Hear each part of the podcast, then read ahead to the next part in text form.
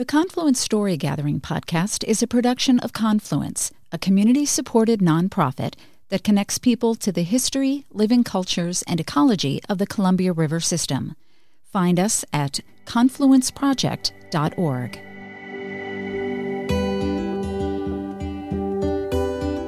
Ten, fifteen years ago, you never heard of the word Cowlitz other than the Cowlitz River, Cowlitz County. You didn't know there was a tribe. We've come back with strength and the, the power of deprivation and desperation. And that's what a non treaty tribe encounters. Welcome to the Confluence Story Gathering podcast, Indigenous Voices of the Columbia River. I'm Colin Fogarty, Executive Director of Confluence. Story gathering has two meanings. We gather together and we gather stories. In this case, stories from a Native perspective. In this episode, we're going to hear from Cowlitz Nation spiritual leader Tana Engdahl. She was one of several Native thinkers and leaders who spoke at a Confluence story gathering at Washington State University in Vancouver, Washington. Tana is going to introduce herself and provide some historical context of the time when tribes like the Cowlitz negotiated treaties with the U.S. government. For more than 100 years, the Cowlitz existed without a treaty and only gained federal recognition in 2000. Here's Tana.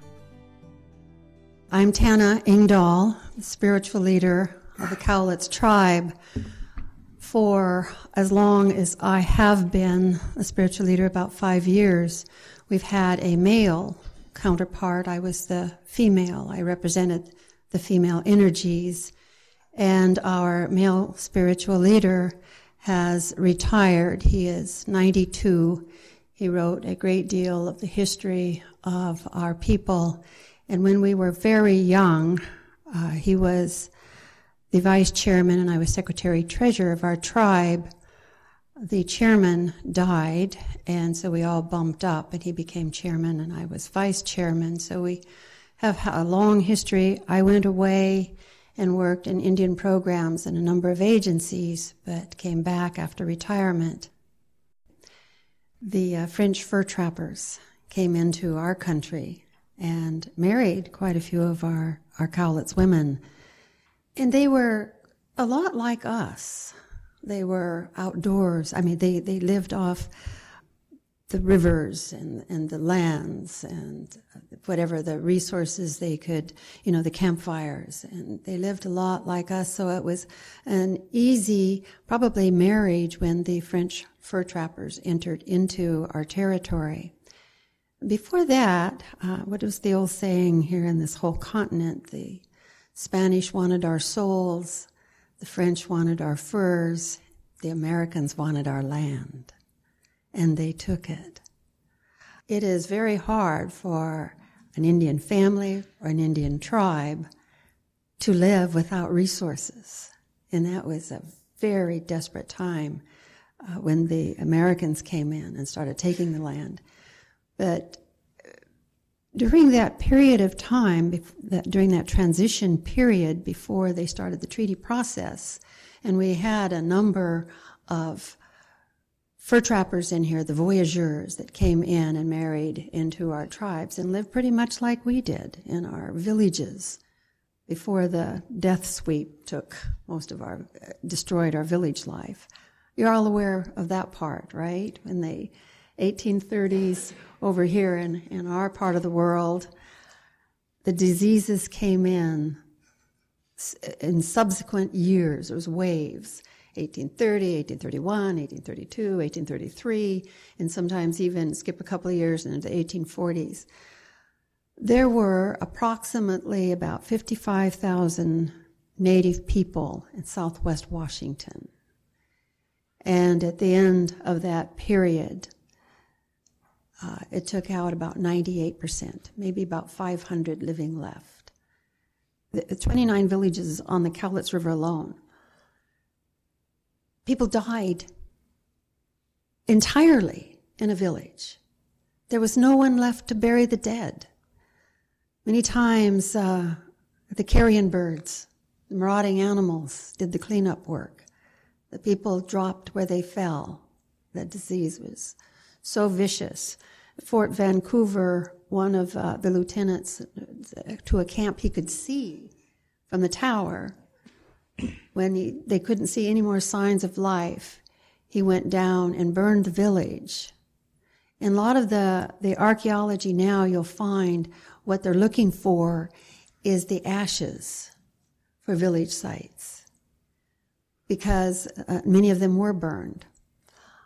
Others were just flat out abandoned and later discovered by a settler, something who they took apart the, the plank houses and repurposed them for barns and, and houses, settle, settlement houses.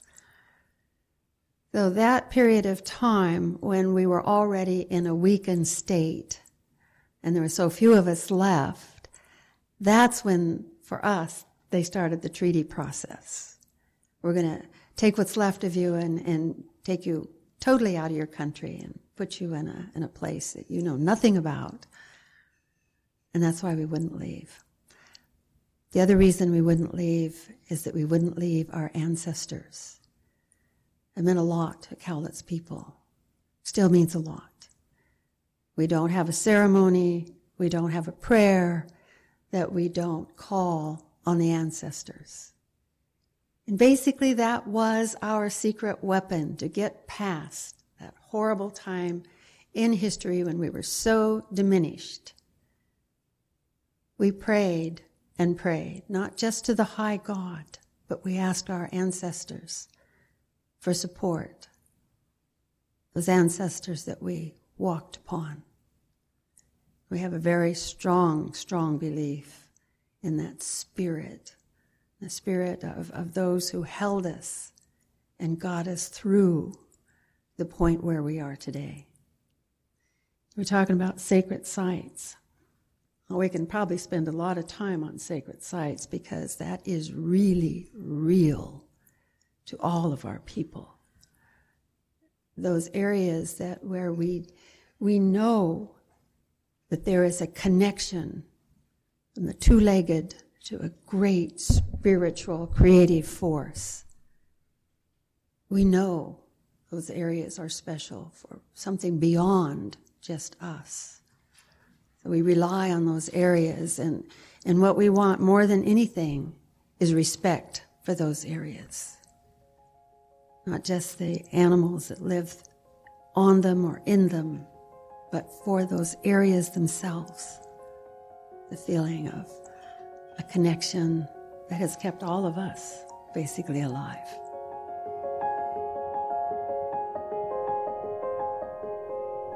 You're listening to the spiritual leader of the Cowlitz Indian tribe, Tana Engdahl. She was speaking about the history of her tribe at the time of European settlement in the Pacific Northwest. Tana was appearing at a Confluence story gathering in Vancouver, Washington. Later in the program, she shared what it's been like for the Cowlitz to survive as a tribe. We, the Cowlitz, do not have a treaty.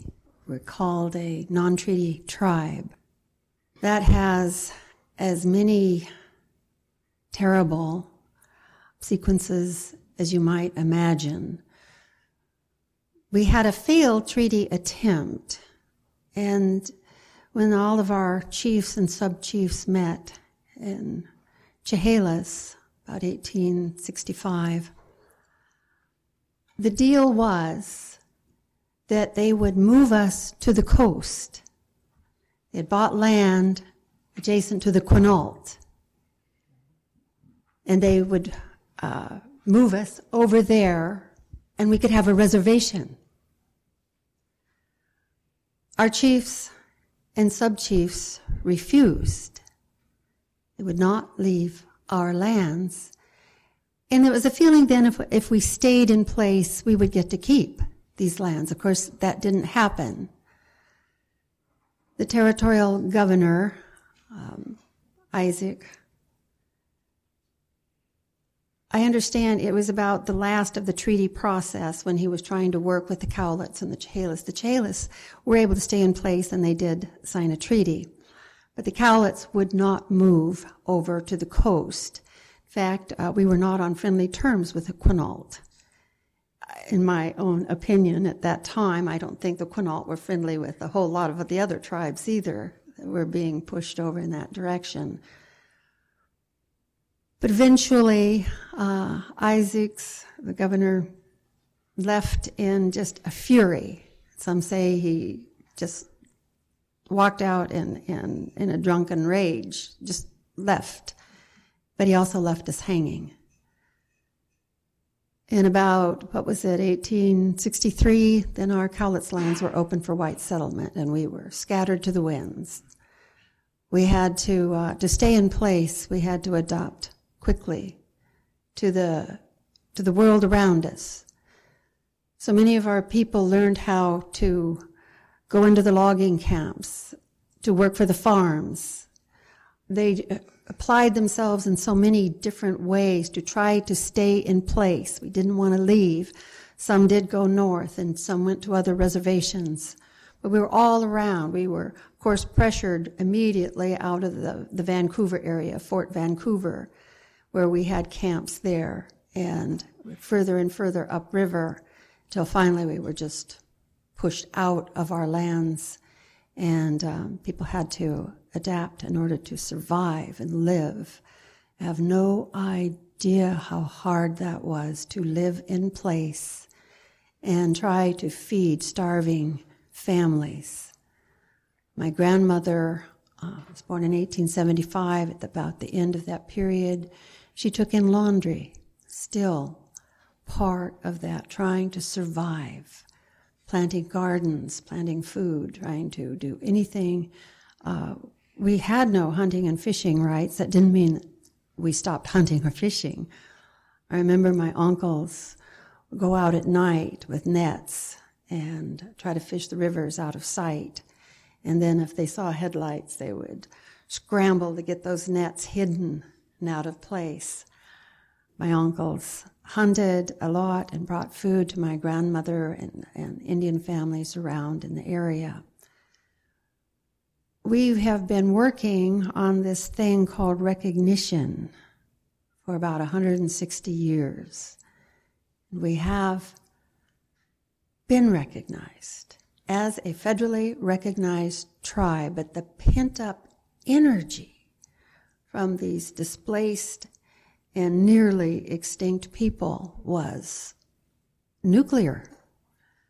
As anyone who has ever gone down I 5 going north you see the ilani Casino, that uh, the purchase of the land, we had to buy back our own reservation.